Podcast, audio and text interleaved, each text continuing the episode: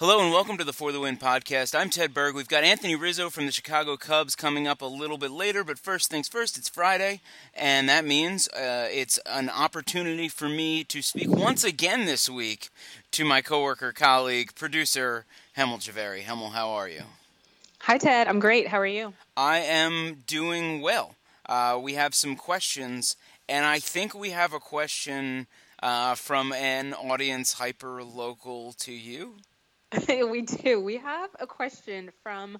We'll, we'll start it off with this. We have a question from my sister who would not tweet the question at you, but told me to ask you as I was leaving the house this morning. she wants to know why do you hate Taylor Swift? And why do you not hate Taylor Swift? Um, I, look, I, I don't. I, well, I don't. Let's get into your thoughts on Taylor Swift before we get into my. I thoughts. said I don't really have strong thoughts on Taylor Swift. I don't hate Taylor Swift. Taylor Swift is a is a pop star. She makes music, but the music is clearly not for me, right? So it would be weird for me to be like, "Oh, her music is bad," because I don't. I'm not into lousy pop music, right? Like that's not that's not what I'm trying to find or listen to. Like I I think that um, I feel like there's been a, a trend and I guess it's kind of a good thing. Like there are some pop songs I'll get down on, and it feels like there's been a trend towards like sort of uh, accepting it more as music and less as just like crap that fills up the airwaves, you know, and like maybe taking it a little bit seriously. But that doesn't mean I have to like it. I find most pop music generally boring. Um, mm-hmm. And all of Taylor Swift's pretty much that. I listened to the new song. Um, I thought it was, I mean, I, I actually don't think it was bad by her standards. Like, I know people are really upset about it, but that's, that's kind of weird to me because it just sounds like a, a pop song. I guess people, I don't know. I, I think all lyrics are dumb. It seems like these ones have, have particularly bothered people. Yeah, I, I think that these lyrics in particular are are I don't want to say offensive, but there's a lot of uh, backlash against them just because they tend to um, she you know she's going she's doing the same thing but isn't that all isn't that all part of the game though when you're taylor swift right like isn't that isn't the backlash like the, you're not you're not in it for making like i don't know i don't know i can't speak for taylor swift but right but like, right. you're not in it for making like serious artistic statements right you're in it for for like fueling the flame that's going to happen in the tabloids about your war with kim kardashian right because that's how everybody yeah. stays famous well, I think also part of it is also that you just have to look at the fact that the album also came out with well album the single also came out with merch right? There was the second the the song dropped before that there was a merch store so that you could buy taylor swift like swag like reputation swag which is the title of her new album. Um, so there's there is very much like a direct commercialization aside from just the music that's attached to this. I it's not so much that i hate taylor swift right? Like i have a lot of complicated opinions about Taylor Swift because, and her music is the least of my concerns. She has made some really good, catchy pop songs that I love. Um, so I don't have anything against her music uh, at all. If if that is your thing, if you really like simple, catchy pop songs, great. She's very good at those. This one seems beneath even what she would do. I think like the chorus is is terrible. This chorus sounds even... exactly like "I'm Too Sexy." Yeah, it, it, it and yeah, she sampled it. Like that's exactly what it is. Right. Um, so. It, but you, you can I mean? sample like something and not completely rip it off. I know it's. I mean, to say that it's derivative is is a compliment. You know what I mean? Right. It just seems like unbelievably formulaic, packaged as originality um, when she's lifted almost every single element of this album from other pieces of popular culture, right? Like w- the album art looks like John Galliano, you know, was doing. Yeah, but like if if like if Andy Warhol did that, people would be like, "Oh my god, it's brilliant," right? No, it's not even that. But the point is that if you are taking something, then you need to put your own spin on it and make it original, right? Which is what Andy Warhol was able to do. Right. This is like she's sort just of. taken elements and kind of copied them without adding anything else. Like she's taken John Galliano's designs and put that as her album cover. She's taken stuff that Beyonce did with Formation and made that part of her music video. Um, and I haven't seen the whole video. Nobody's seen the whole video, so maybe that is part of like maybe that's the point. I have no idea um, she took I'm Too Sexy and made that the, the chorus for her song. So none of that adds up to anything original. So I don't, and the thing is that I still don't care about that, right? Like I don't have a pro, like if that is what she's doing and that is how she's making her money. I mean, she's a very savvy marketer and a very savvy businesswoman. My problem with Taylor Swift comes in when people start to advocate her as like a great feminist and and all these other things. And I think that I have again not having heard the album, just going by what the album art is. I think that in this kind of weird, divisive political climate, um, for her to kind of, uh, you know what I mean, like the reputation, the album art has like a lot of, uh, uh, it's newspaper print and things like that, and it seems a little Trumpian in that it's calling out fake news. So if it veers that way, I think that could actually be really problematic Yeah. and cause a lot of like cause a lot of backlash. I don't know. I think that the whole point of pop music is to sell you music and to get you to listen to it. And so if you're hearing it, it has succeeded, right? Like I don't know that there's a lot of correlation between good pop music, like musically good pop music, whatever that is, and successful pop music, you know, whatever that I- is. I So think there is. I, I don't know. Like I, I kind of, and I wish I could claim credit for this I, I idea on my own, and Mm-hmm. I recognize that it 100% sounds elitist, and that because that's because it, it absolutely is. I think I'm better than most people and have better taste in music. You've Um, never hidden that. Right, fact. right. So like I, I, I probably have better taste in music than most people, and and so I, I think like to me, pop music is the equivalent of like fast food. And Mm-hmm. sometimes it's good, and sometimes you want it, right? But that doesn't mean it has like any sort of real value, and and it's not. I don't know, Oh, right? And sorry. No, no, no. I don't agree with that at all. Are you nuts? So much pop music is good. is it? Yes. What? You I there are like like every once in a while I'll like a pop song. Every once in a while like there will be like silly pop songs where I can like identify aspects of the song I like, and then I usually try to play them on the guitar, and it's like kind of a funny thing for me. But um, and like there have been bands um, like like jazz groups where they only play like top forty pop songs, and they turn them into sort of like they use the melody and then they play jazz over it, and that's kind of fun. But like I don't know the songs like there there are so few pop songs where I'm like like there are some, there are plenty of songs that I will listen to because I think they're funny or because I think like there's something about the music that I like that are poppy, but there's never a time when I'm like I want to sit down and just sort of listen to some pop music. Uh, I mean, you don't. You probably don't spend a lot of time in a car. So I just listen to the radio every so often. So I have a. I'm not sure if I. I listen to it by default, right? Like it's on in the car when I'm going like 10, 15 minutes here and there. Um, but I like a lot of pop music. I think that I. I think I have really good taste in music, but a lot of it is also. I don't have anything against pop music. There's definitely some songs that are terrible and never should have made it onto the airwaves to begin with, and there are a few exceptions of really good good pop songs that have a lot of worth. Like, and they're so good. Well, okay, name Um, one. Uh, I'll tell you if it's a good song or not. Um, let's see, Whitney Houston. She's great. We so I we did a. We've had that post- conversation about uh, that yeah. conversation.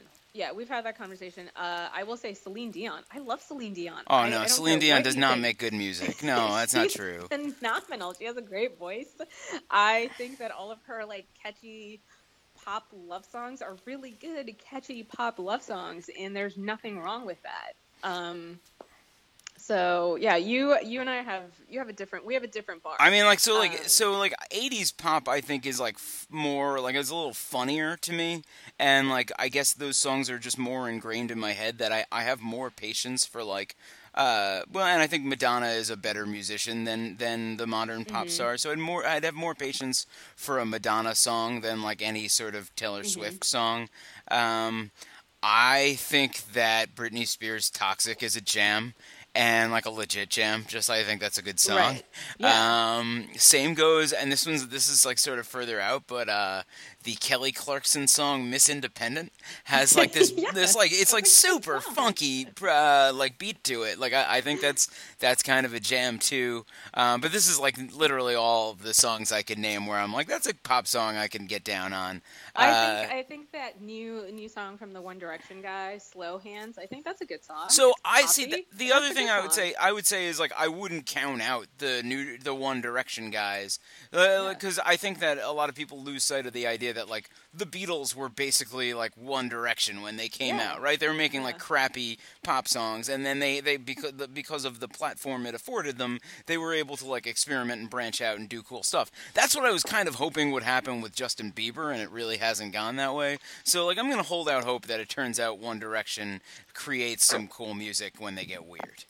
Yeah, I, I'm I'm okay with that. Um, yeah, just getting back to Taylor Swift though, I I don't I absolutely don't hate her. I just find her very problematic. Uh, Uh, there- what- there's a lot ah. to, to pack. Yeah, I don't know. I think you're overthinking it. I don't think that's the idea. Like, I just think like whatever. This is someone who's like trying to cash. Like, and and that's not nothing against her. There's Oh, nothing wrong with cashing in. Just but this that's- is just that another is what is so person who's trying to cash in, and her agents are trying to cash in, and her team of marketers and handlers and people are all trying to make their money, and and there's nothing wrong with that. I just don't it- think you should read anything like like if anything, her popularity it doesn't have to do with her right it's a reflection of what we're buying right now so if if i think if if something about her music is is problematic the the problem is that people are listening to it No, it's because of how she's packaging herself. Like it, it, it is more, it is incredibly in a way, in a weird way, like disingenuous, right? It's that she comes across like she's using her entire album, or at least the single right now, right, to fire back against people she feels like has slighted her and wronged her. But then her previous entire tour was all about like girl power and unity. When she's actually just like calling out these two specific pe- women that she has grudges against and like using her entire marketing empire to to trash them. So there's like a huge level of hypocrisy at work here. So i, I don't think you can extrapolate both of those. I don't know. See i i would say like why would anyone why was anyone going to taylor swift for messages of girl power and unity? Because that's what she's selling. Right but like you i don't know. I, I feel like we all have to like you got to kind of start I- I seeing mean, through that yeah well but you know what if you're a 12 year old girl you're, Right. you're not really going to be able to see through that right this is not like i understand But they'll that you are grow up and then they'll become they'll become angry nineteen-year-old girls, and then they'll see I right through it. I understand that you are a jaded middle-aged man who's like lived in New York his entire life, but for other people who are consuming that message, it's very hard to filter all that out, and that's problematic. I don't know. I don't know. I can't. There's too much. There's too much going on. Uh, I just. I guess my main thing is like. I just don't really care about what Taylor Swift has to say or the music she has to make. I don't dislike her. I don't begrudge her doing what she wants to do. It's just not for me. I know it's not for me. It's not aimed at me, and I'm never going to buy her albums. Um, I'm glad that you feel like you can take a step back from it, though. That's my step back. It's just like Yeah. n- none of this. And like, if it wasn't Taylor Swift, if it wasn't Taylor Swift, it would be someone else who was Taylor Swift, right? That's just like a role. There's always the divisive pop starlet. That's always going to be a thing, right? And like, who whoever is going to fill that role is going to be the target of the paparazzi and the the tabloid shows and the media and whatever else f- until they go away, right? Or they just move to Vegas and have a Vegas show, and then you don't really hear. Like, remember how much you used to hear about Britney Spears? Now you don't really hear about Britney Spears anymore because she's like graduated to the next thing, and it's Taylor Swift now. There, I mean, I agree. There's always going to be a certain pop star, but Britney Spears was never attacked for the the same things that Taylor Swift is being attacked for. Britney Spears was always very clear about what she was, which is that I'm a pop star and I have sexy dance moves, and this is what I'm all about. Like I will say, never, I think this she is never all. tried yeah. to be, uh, you know, a. She never tried to package herself as like a proto feminist. It, that was never part of her shtick. And everything that Taylor does is like, I'm a feminist and I'm all about girl power. But then she comes around and starts attacking women for, I- for different things. Can I blame this all on Kanye West? No. Okay, but I want No. to. I feel like Kanye West is like the leading guy in demand, who's demanding that we take our uh, pop music successes more seriously, and like I, I refuse to take Kanye West seriously, even you, though you I know just, a lot of you people just do. want something that you don't have to think seriously about. You just want to be like, F it, there's too much that I already it's just have to dumb. think It's just whatever it about. is, you know. Like it's not. I don't know. Music's always going to come down to taste, and that's not for me. That's that music is not for me. Right, well, Um, maybe we can pick that question up later. Yeah, uh, we can just keep talking about it. We're like 15 minutes down. We're only talking about Taylor Swift. Uh, here's a here's a sports question from from our man Charles. Yes. Uh, and the first half is Did you do the podcast? Which um, we are actively doing. So we are currently doing the podcast. The second half is uh, What is the most overhyped sports thing that turned out to massively disappoint you? Um, so, do you want to go first? I wish I had a. I, I read this question and I thought Yes. about it, and I couldn't come up. I mean, obviously, the, the one that jumps to, to mind is Michael Phelps not being eaten by a shark. Um, but but no, I can't. I can't really think of a of a great one. Well, do you have well, one? Yeah, well, Adi stole my answer. He has a great one. He said the Washington Capitals. Just in general. Uh, Yeah, he's a hundred percent right because they, and I think he meant it kind of jokingly, but he's, or probably didn't, but he's a hundred percent right. It is their entire seasons, um, not just last season, but almost everything since Alex Ovechkin signed with the team has been a massive, massive disappointment. And they have been hyped year after year after year. Um, as the team that is going to win the cup, right? Two seasons they won the the award for um, had the best record in hockey. They were supposed to win the cup, and they have not been able to get past the second round. And there have been a massive disappointment. Uh, they dismantled the team basically this offseason. So that old Washington Capitals roster is basically consigned to history now, um, and they'll start from, not from scratch, but they'll start over and will be considered almost a rebuilding phase for them. So they're a huge disappointment. All right, I think that that's like I'm trying to I'm trying to think of better ones. I would move away like uh, in terms of actual events. Um, I remember, I mean, but I had a personal stake in this at the time. But the the Subway Series between the Mets and Yankees in 2000 Mhm. seemed like such a big deal, and it was just a lousy series. The Yankees just beat up on the Mets, and I think they won in five games. Uh, that that was a huge disappointment. But of course, like I, it was 2000, and I was 19, and I was a huge Mets fan, and I was at a bunch of the games, and the Mets had had you know so much heroics to get there. Um, I, I don't know. I mean, I feel like my entire life following sports has been mostly disappointment. So it's hard to think of like what is a. It's just really which has been the biggest hype, right? Because everything's been Yes. disappointment. Yeah, there's there's a lot of disappointment. Um, in terms of emotionally devastating losses, I think it was probably the Subway Series that you were talking about. Uh, that was really disappointing, just from a fan perspective, because I had just really started watching baseball, um, and the Mets just flamed out. For me, um, that that moment that, but I was I was real young, but it was also when I had just started watching baseball. Was the uh, the 1988 NLCS when the Mets had had just this tremendous team in 1988, and it was I, I was a little too young for the team for watching the team win the World Series in '86.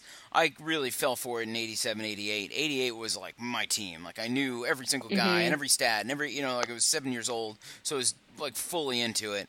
And then they just like they they came out and they just tanked in the in the playoffs against the Dodgers.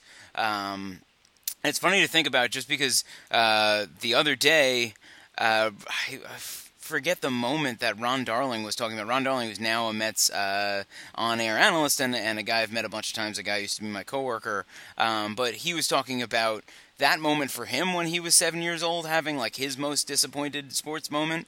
Mm-hmm. And for me, it was weird because Ron Darling was right at the center of it because Ron Darling just laid an egg in the last game of that series, and like I, he was always the guy I blamed forever for for breaking my heart in 1988. So it's like one of those. I don't know. I feel like that's that's a big part. The big part of growing up as a sports fan is at some point you're gonna have your like your complete heartbreaking, crushing moment. Oh yeah, I mine was I can't even remember what year this was, but it was I think the 49ers lost in the NFL playoffs to the Dallas Cowboys. Um, and Joe Montana was still the quarterback and I was so crushed that I stopped watching football. I mean, that was like it was devastating. So, but I was very young. Um, in terms of what about like so Charles is talking about hype though, like in terms of Yeah, huge hype, and like I think huge hype. I would say the Capitals. Like that is they've just been overhyped. There's been columnist after columnist saying this is their year, this is their year, and it just has never panned out. Um, I think I am, but is that more like so? Because like I think this this Mayweather McGregor thing, which is what Charles is bringing this up, and why Charles is bringing this up, that's a good example, right? Because there's a lot of hype around this, and by all sta- by all I mean, by all reasonable analysis, it's going to Mm-hmm. be a lopsided fight, right? Like, there's no way, and and I hope.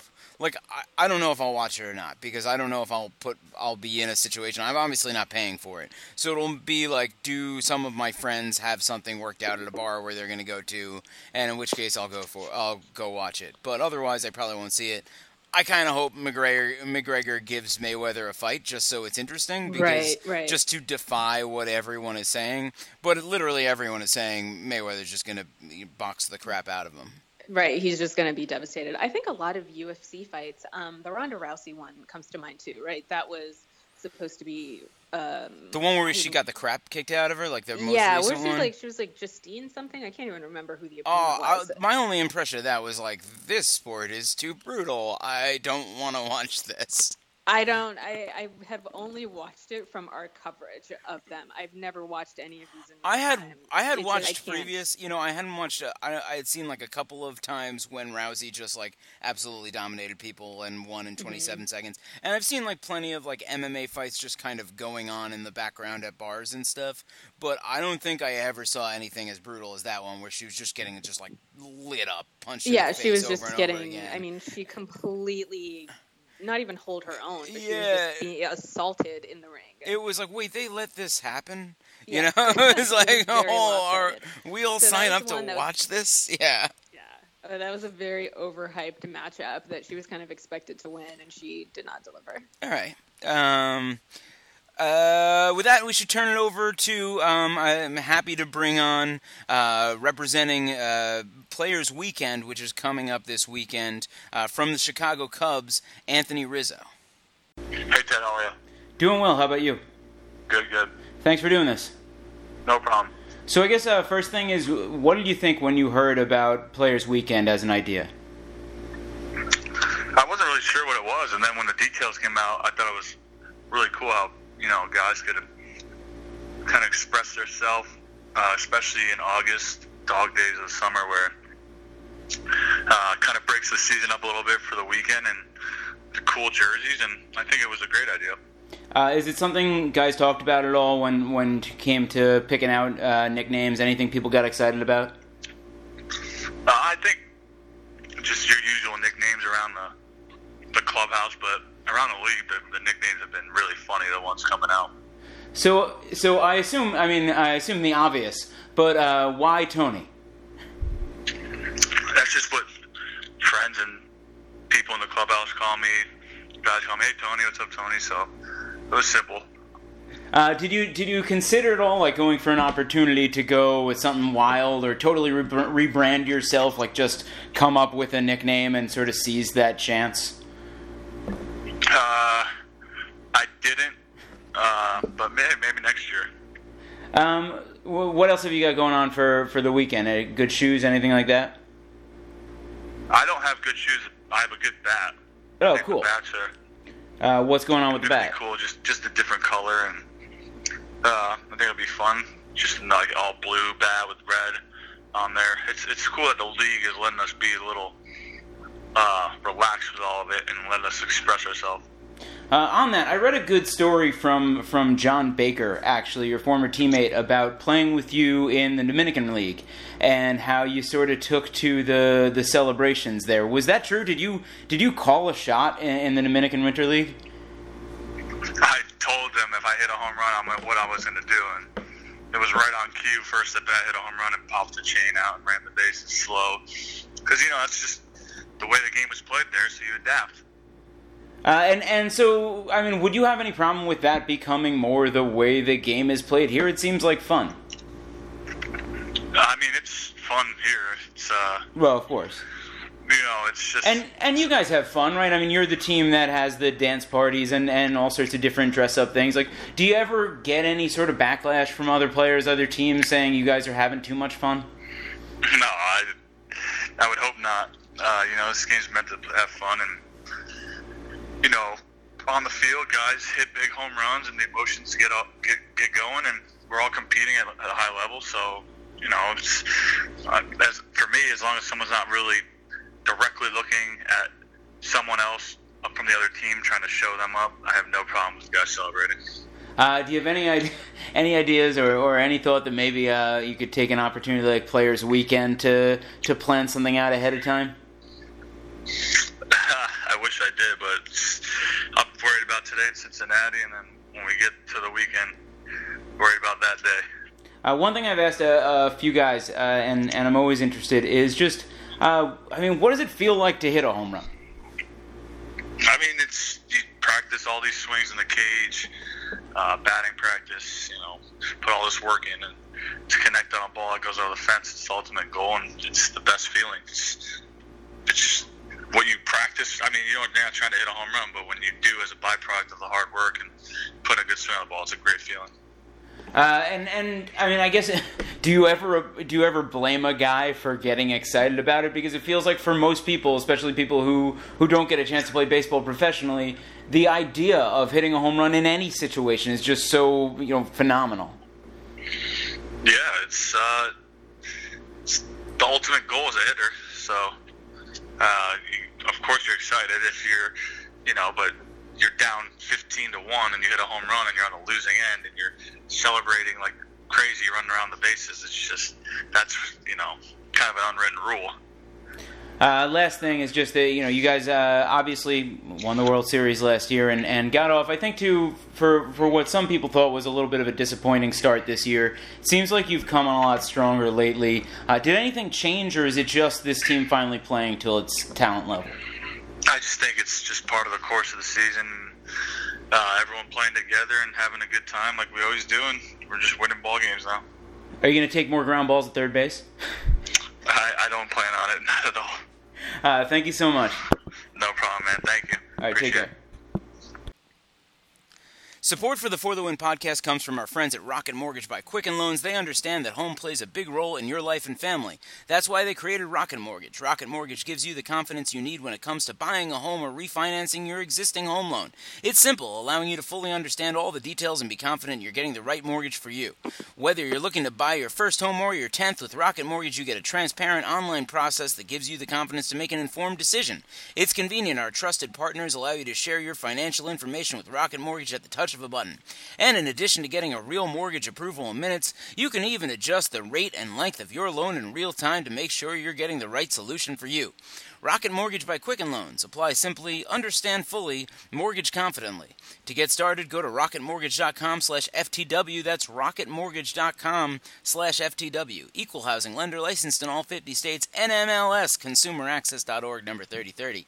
Hemal, we've got a question from our man Dennis. All right, Dennis has a podcast. Dennis is so good about asking questions that he will come with questions before we've even solicited them. Dennis, uh, Dennis, Dennis's questions on Thursday night remind me that I have a podcast on Friday morning. Uh, yeah, that's good. Uh, not me. I never forget. I know, um, you're, you're better than I am. Uh, you can say that again. Uh, Dennis wants to know if you could have a cameo in a movie, what movie would you want to be in? Um, for me, a lot of this depends on how you define cameo. So I've thought about this, uh, like I've had a long time to think about it, and uh, I have a couple of answers. Um, do you mean, do you just mean like a cameo, as in you're kind of standing in the background? I think a cameo is you get to like interact with the characters and maybe have one or two lines. Yeah, see, that's that's how I think of a cameo Yeah. too. Yeah. I think the other word is extra. Like if you're just hanging out in the background, you're an extra. You're you're not a person. Right. Right? Okay. Yeah. Yeah. Yeah. I think Yeah. you're right, and and that's just what I wanted to make sure we were on the same page there. Uh yes. So I think for me it would 100% be Blue Crush. I would definitely want to be have a cameo in that movie. And the other You always talk about Blue Crush. Know, what would be your I love it. cameo in, in in Blue Crush? I would be one of the people. That, so there's a scene where they go to like a couple of uh, surfer house parties, and they're walking around and talking to their friends. Like I would be one of their like cool surfer friends that they hung out and talked to. Okay. But my other long-standing dream, and you cannot make fun of me for this, I will. is that I know you will. Is that I've always wanted to have a cameo in one of the Fast and Furious movies. Obviously, Why would I make fun of you for that? I that was like one of my top choices. because I want to be one of those girls that is you know what I mean? That's hanging out by those race cars. Uh, okay, like like the like the sexy fast and Yes. fast car cool guy groupies. Yeah, like yeah. me, I just like I look at it and I'm like, oh, I missed my window. Why? Why am I not one of those girls? That- Um, those are my top two. You should have fallen in in like in like underground drag racing cir- yeah, circuits. I'm, something went wrong in my life. So you could I meet Dom. Not a part of, so I was not a part of the underground uh, racing scene in LA, sadly. But those are my two cameos. I, that's what I really want. Um, I try to think about like the great one-line parts in movies that I've seen. You know, Mm. um, one that Mm-hmm. jumps out to me immediately. Uh, do you remember the movie Naked Gun? I remember it. Yes. So Naked Gun, right? Uh, Leslie Nielsen as Frank Drebin is he has to at the end of the he has to umpire a game, or he has to he has to be on the field during a baseball game to prevent someone from killing the Queen of England. It's all very complicated, um, but part of is part of his effort. He sings the national anthem, pretending to be an opera singer named Enrico Palazzo, and then he suits up as the home plate umpire. And then when it is revealed, when he pulls off his mask as the home plate umpire. Um, the actor who played Francis Buxton in Pee Wee's Big Adventure stands up and says, "Hey, it's Enrico Palazzo," and it's so funny and it's so well delivered that I've always wanted that line. I've always wanted my cameo to just be, "I want to be the guy who jumps up and says, "Hey, it's Enrico Palazzo." Uh, another baseball movie with a, and I don't think this counts as a cameo uh, because it's not a guy I've ever seen before. Uh, at the end of Major League, when Jake Taylor lays down the bunt, the third baseman on the opposing team just goes oh shit. And it is great. He nails it. Um, i think that that is another part i would like to play. I think it would want to be like i'd want to have just like one funny line in any uh, in any movie uh, in spaceballs when he's going through um, the scene about a-holes uh, who hired this guy. And he pulls up the guy's mask and he says uh, you know, and the guy's cross-eyed, and, and Rick Moranis says, "Who hired this gunner?" Uh, and another cross-eyed guy stands up and says, "I did, sir. He's my cousin." And that's another good one I'd like. Those are three cameos. So Spaceballs, The Naked Gun, or Major League. That's it. But the, those, I will say, one, I've never seen either of those movies. You never seen uh, Spaceballs? No, I've never seen any of them. Oh, it's not- phenomenal. It's phenomenal. My my sense of humor is very different from yours, But- and it does not really translate into like the slapstick '80s genre. Oh, but Spaceballs is better than that. It's so good. It's like so like like my wife also doesn't have a similar sense of humor to me at all, and she has not mm-hmm. even seen. So you've seen Star Wars and the Star Wars movies, right? Yeah, I've seen those. Right. So my wife has not even seen the movies that Spaceballs has like parodies, and she still thinks Spaceballs is like the funniest thing. Spaceballs is just a legitimately hilarious movie. I I have started watching a lot more. Um, uh, they're not slapstick comedies, but just like comedies in general. And I find that where I looked down on them, like fairly, you know, I looked my nose down on on that kind of genre, but they have proven to be legitimately hilarious. Like. Uh, um, I've thought like horrible bosses. I thought was actually just absurdly funny, and uh, there was another one about some Zac Efron movie about him living, him being a frat guy living next to Seth Rogen. that I Oh yeah. Um, which was which I saw the preview for, and I was like, "This is so dumb." They But made a they made a they made a sequel Neighbors. to that movie. Yeah, yeah, and then they made Yeah. another one. Yeah. Um I saw those are all movies that I watch in bits and pieces when they're just like on some channel and I'm flipping through and it's like, "Oh, I'll watch this Seth Rogen movie for 10 minutes." Yeah. Yeah, they're they're Maybe I will add. Spaceballs to my to my queue. Well, I Um, think you've tried to convince me. I think you picked though for your cameo though. You've picked like like they're already established characters. You just Oh, so I need to have role. like I need to have my own cameo character cuz like I don't know what movies are coming out. No, I mean you don't need to have your own cameo character. I just mean that would you, if you couldn't be the guy in in Major League, would you still want to be in that movie? Um, yeah, sure, but I would want to have a funny part, right? Like I just, I guess I just want, I want to be like, I and I, I especially love like one guy in the crowd yelling out something ridiculous would be a Yeah. great. I think that would be a great cameo that I could pull off. Um, and I am a, agree. tr- I am a terrific actor, so if anyone is looking for someone for a cameo, I can do it. You, we have we talked. You were in a commercial, right? I was Weren't in a Jack, commercial? I was in a National Jack in the Box commercial. Yes, that's right. They don't give just anybody that. I got to say, hey, we're jonesing for something different. Um, there you go. Yeah. You proved it. Um, so, uh, yeah, I would put me in a movie for sure. Um, next one uh, comes from I clicked away. Uh, oh, from at Stephen uh, Stephen A. or at the Nimble One on Hmm. Twitter, and he wants to know. And this is an interesting question. Um, so he he said. I just heard a learned baseball guy. I don't know what learned baseball guy he's referring to. I just heard a learned b- baseball guy suggest David Wright as Mets manager next year. Your thoughts on handing the keys to a no experience hero? This is more of a you question than Well, a me question. kind of, kind of. Um, but I, you know, I, I will say that I don't like the trend of giving ex stars managerial positions because just because you're good on the field does not mean you will be good in the front office. I, I think that's absolutely correct.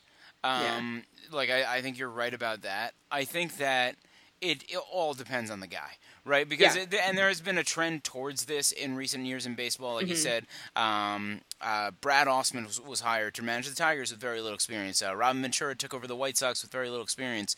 Uh, Walt Weiss took over the Rockies with practically no experience. Uh, Mike Matheny took over the Cardinals with very little experience. Like in, in all those cases, it was a recent ex-player um, who was just sort of given a managerial job without, and I think in all cases, like with no minor league managing experience. Uh, I don't have any problem with that. Like I think that um, the nature of baseball managing and, and probably sports coaching in general has become. Uh, I think it's so you so much defer to the front office at this point, and I think that's a good thing. I think that's making the games better. You know, like I think there are a lot of people who probably are like, "Oh, it should come down to the manager who can play with his gut." Like I don't think that's the case, um, but I just, I just think you need a guy who will um, be able to have the respect of his players. Like I do think that's a real thing, and and there is there are motivators who can get people going.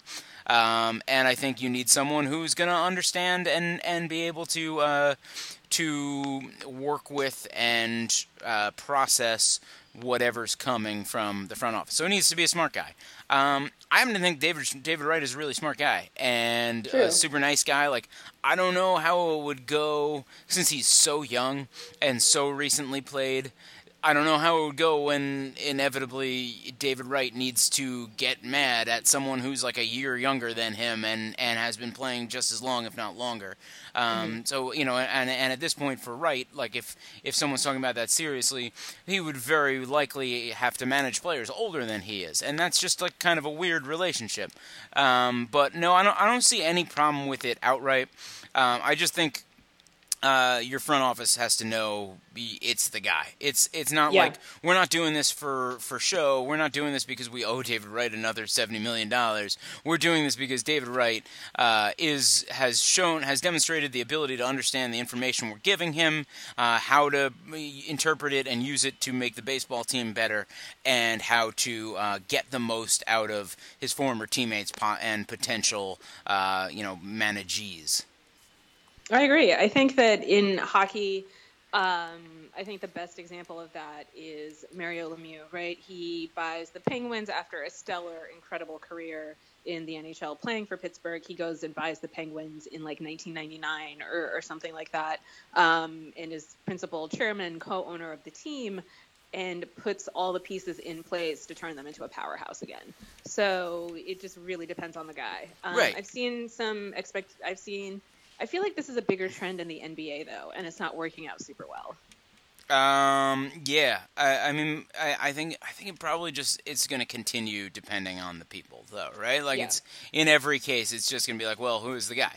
Um. Because if you can't just make any ex player a manager, but probably there are plenty who are better qualified than most. Right. Like I don't think. Right, right. Um, I do think that there's something to having played. I think that uh, it's a lot easier to get the attention of your employees or whatever you want to call them, the people you're managing, uh, if you have had some success in whichever sport it is. Um, but again, like I don't even think that that's necessary. You know, like I think that there are plenty of examples of successful sports coaches and managers and, and everything else who, like Bill Belichick, certainly wasn't an NFL star, right? And he's Right, had yeah. the most success as an NFL coach. Um, seems like the NFL there there's a little more of that than anything else, Mm-hmm. probably because um, uh, you know it's, it's hard to I don't I don't, I don't want to get into that part, but um, Yeah, I don't know. I got no problem with it. It would be my well, thing. also because David Wright is so great that I would trust him with anything. I'd Right. Like he, you know, I'd be like, yes, David Wright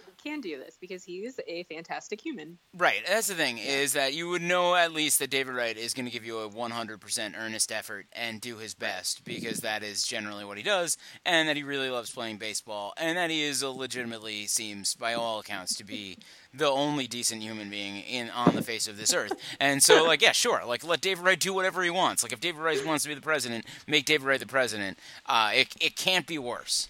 I- exactly, David Wright for president 2020. I'm in. All right, sweet. Glad we got that figured Uh, out. last one comes from at Mets officials, um, and I disagree with the premise. But Okay. he says, "Why isn't Taco Bell good anymore?" Ooh, I think Taco Bell's still good. I haven't had. I, I've. I'll make a confession and say, uh, I haven't. I've. I've eaten Taco Bell. I think once in the past couple of months. Uh, It wasn't that long ago. Uh, I tried the new beef and potato uh, burrito or whatever they're calling that, um, the potato rito, and I thought that it was. sounds gross. I thought it was just okay. Um, I mean, well, you like potato things from Taco Bell, right? Yeah, but I don't want to mix that with. I actually don't eat any of the potato things from Taco Okay, Bell. yeah. So I, Yeah. I typically don't either. Um, and like my thing was like, well, why are we wasting some beef space on potatoes?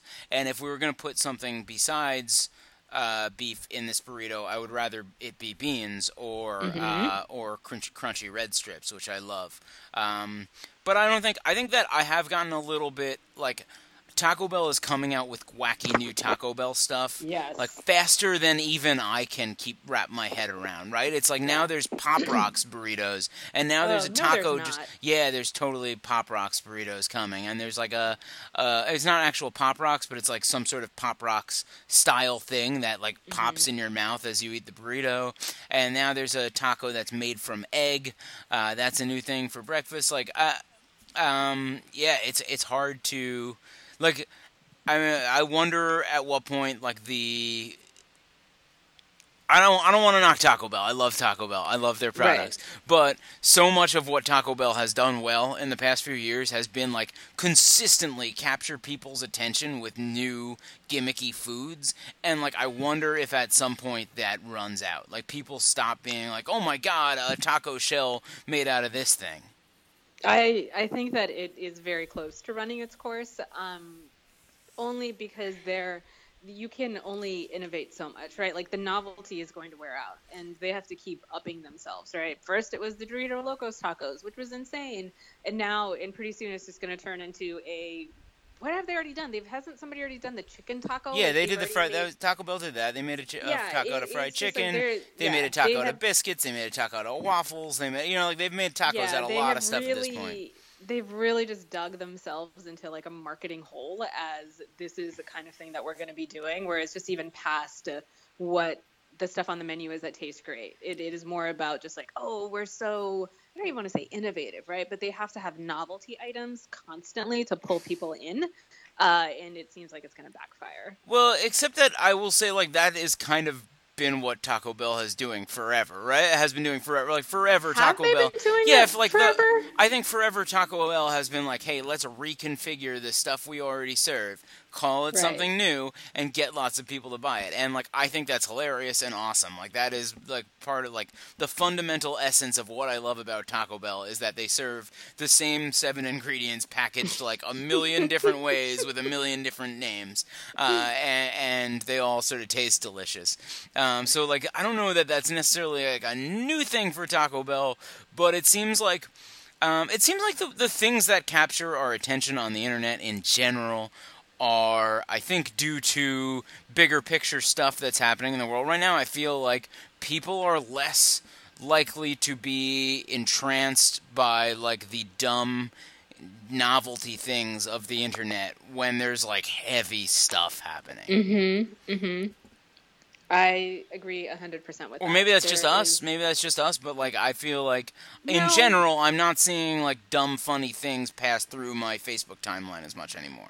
I think so. I, I actually agree with you. And we've had this talk internally, right? Just in terms of what we do as a website at For the Win and how we package our content, is that people have started to shift a little bit more seriously towards the news because those things demand so much of your time that a lot of other stuff uh, that was frivolous and worth sharing now just seems kind of frivolous, right? It, it just does not command the same amount of attention that it used to. What's funny is that I feel like I probably almost go the opposite way, where it's like now I sort of crave frivolity. Do you really? I think I just think some, it's so dumb. I mean, I think, but like, I think that at least like being like, like the thing that I, I stumbled on the other day, and it was something I shared a long time ago. Mm-hmm. Um, it's it's a, a collection. It's just a listicle of like 17 animals that look like they're about to drop the hottest albums ever. and it's so dumb and it's so funny and it was just like and like just like I don't know, being able to laugh unencumbered every now and then is like that. It was kind of enjoyable. It was like a nice little romp to go back through this thing that I thought was like worth sharing a year and a half ago, and now it's like, oh, oh ah, that is still a funny looking monkey that looks like it's about to rap. I mean, I, I don't disagree, and now I want to look at that that link. Uh, it's a tremendously but, well done list of, of yeah. animals who look like they're about to set put out albums.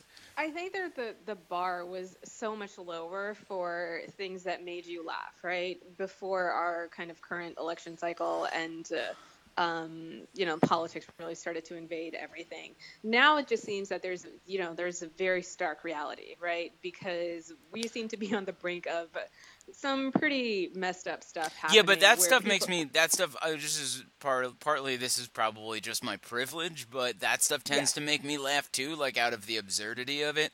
Oh like, no, you! Oh my God, Ted, I can't believe you said that. Yes, that's a hundred percent your privilege. Like that is. Well, yeah, no, I know, but like your privilege. No, well, it's that. Like, it's oh, that. This makes me laugh. Come um, on. no, I mean, but I'm not like it's a, it's I don't know, it's a sympathetic laughter. It's a sympath like it's not like I'm laughing oh, because Jesus, I think everything's gonna be okay. I'm laughing at the absurdity. No, I'm laughing at the absurdity of it, and like I do think like it bothers me a lot when people are like, "This is not something like we shouldn't be making fun of these Nazis." Like I think we should absolutely make fun of those right. Nazis, yeah, right? Like I think I that that like, is part of how you discredit people, and like right. if you look back to the actual Nazis, like a big way that people were discrediting Hitler was making fun of him at the time. Yes. You know, like I think I, that that that is something we can do. There. Yeah. There is there was there was a bit of an inter- internet controversy over um, people like mocking the Nazis for for their tiki choices, and a lot of people thought that it was hilarious. Know, These yeah, freaking Nazis showed up with like like looking like they had just hilarious. shot the target. Yeah, that I agree with you. Like that is totally absurd. But I think the the other part is that yes, because of your privilege, like you do have the ability to a certain degree to kind of turn it off um, where for the people that this is kind of impacting their lives, like on a day to day basis, it's very hard to, to separate that. Uh, for sure, for sure. Yeah. I don't, I don't disagree with that. I would say that that no, is no, no, super unfortunate that I am able to be so sheltered, right? But like, I don't know. There is, I think that there is a rage that burns constantly within me, and that it often leads to laughter more than it does yelling. Yes, I don't you know. are you. That's just your personality, though. You know me. I'm a miserable human being, and I'm all about the anger. So it right. definitely doesn't. And like, to, it's just it's just rage upon rage. yeah, and like I think yeah. where I would say that I would say that uh, what I'm what I'm referring to the term you would you would say is gallows humor, and I would say mm-hmm. that I am uh, prone to and inclined to gallows humor in many ways. I'm not against gallows humor. I think that end of the world jokes are the funniest jokes you can possibly make.